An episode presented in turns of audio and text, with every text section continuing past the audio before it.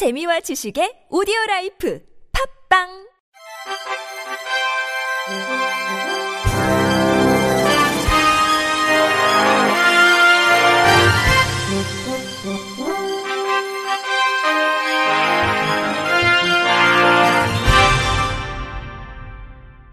청취자 여러분 안녕하십니까? 십이월 십사일 월요일 케이비알씨 뉴스입니다. 한국장애인개발원이 오는 이십오일까지 장애인정책 대국민 온라인 설문조사를 실시합니다. 이번 조사는 국정과제인 장애등급제 단계적 폐지 및 종합지원체계 도입에 대한 국민의 이해도를 높이고 매년 달라지는 장애인정책을 알리기 위해 마련했습니다. 주요 설문 내용은 수요자 중심 장애인 지원 체계, 장애 등급제 이단계 이동 지원 폐지, 장애인 수요를 반영한 서비스 지원을 위해 필요한 의견 등입니다. 국민 누구나 참여가 가능하며 국민권익위, 국민생각함 홈페이지를 통해 참여할 수 있습니다. 개발원은 참여자 중 삼백 명을 추첨해 도넛과 커피, 기프티콘을 제공하는 등 적극적인 참여를 독려할 예정입니다.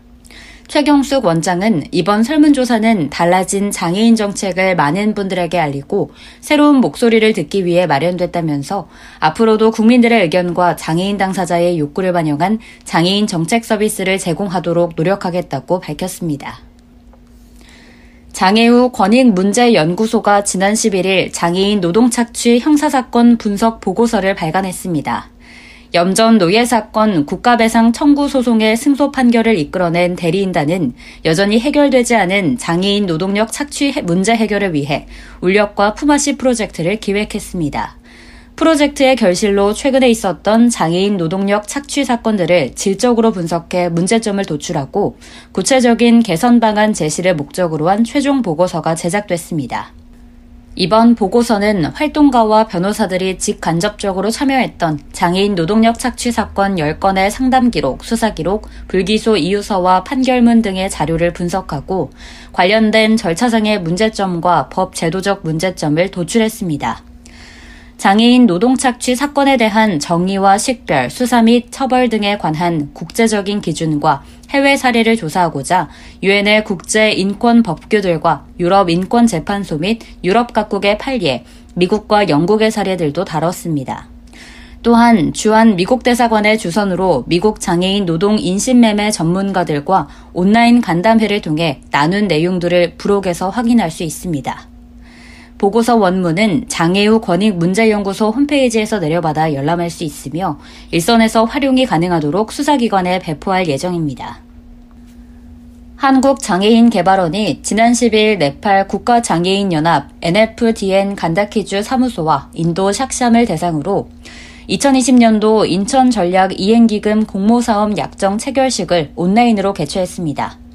개발원은 아태 장애인의 권리 실현을 위한 인천전략 이행기금 운영사무국으로 다양한 국제협력 사업을 실시하고 있습니다. 올해 공모사업에는 총 열다섯 개국, 마흔다섯 개 기관이 지원했으며 이 중 네팔과 인도 두 곳을 최종 선정했습니다.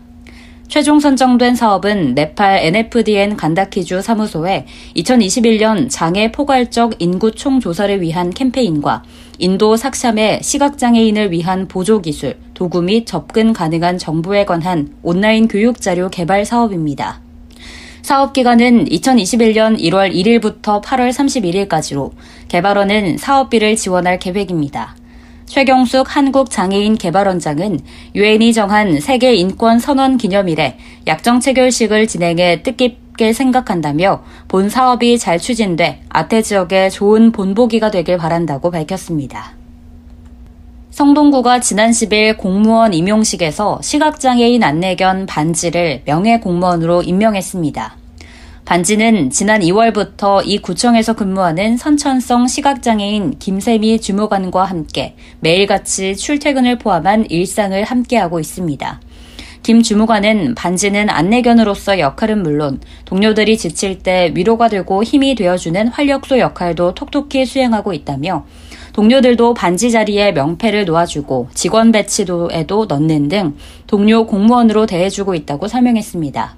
성동구는 장애인 보조견이 어디에든 출입할 수 있도록 법적으로 보장돼 있으나 사회적 인식이 여전히 부족하다고 보고 공공소통연구소와 함께 안내견 출입 환영 점자 스티커 부착 사업을 시작했습니다. 카페 어니언, 프랑스 목공소, 센네, 성수 낙낙, 공간 와디즈 등 관내 명소들을 시작으로 관내 공공시설과 주요 민간시설에도 스티커 부착을 확대할 계획입니다. 정 구청장은 반지 주무관을 명예 공무원으로 임용한 것은 장애인 보조견은 우리 구청을 비롯해 어느 곳이든 자유롭게 오갈 수 있다는 점을 알리기 위한 것이라고 밝혔습니다.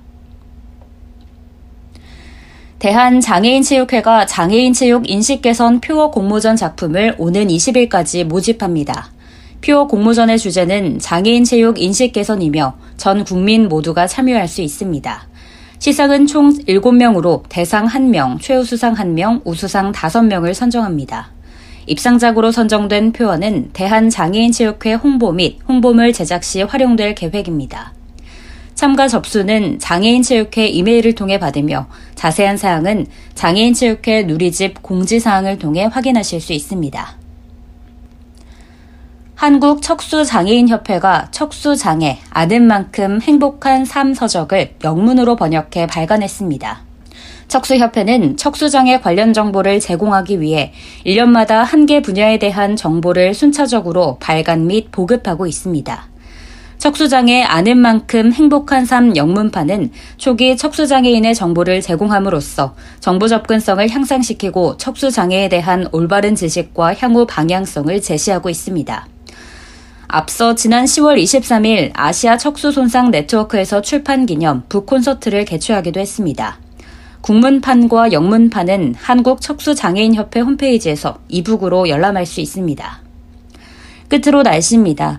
내일은 오늘보다 춥고 바람까지 강하게 불어 체감온도는 더 낮겠습니다. 전라서해안과 제주 산지에는 모레까지 매우 많은 눈이 오겠습니다. 이상으로 십이월 십사일 월요일 케이비알씨 뉴스를 마칩니다. 지금까지 제작의 안재영, 진행의 김예은이었습니다. 고맙습니다. 케이비알씨.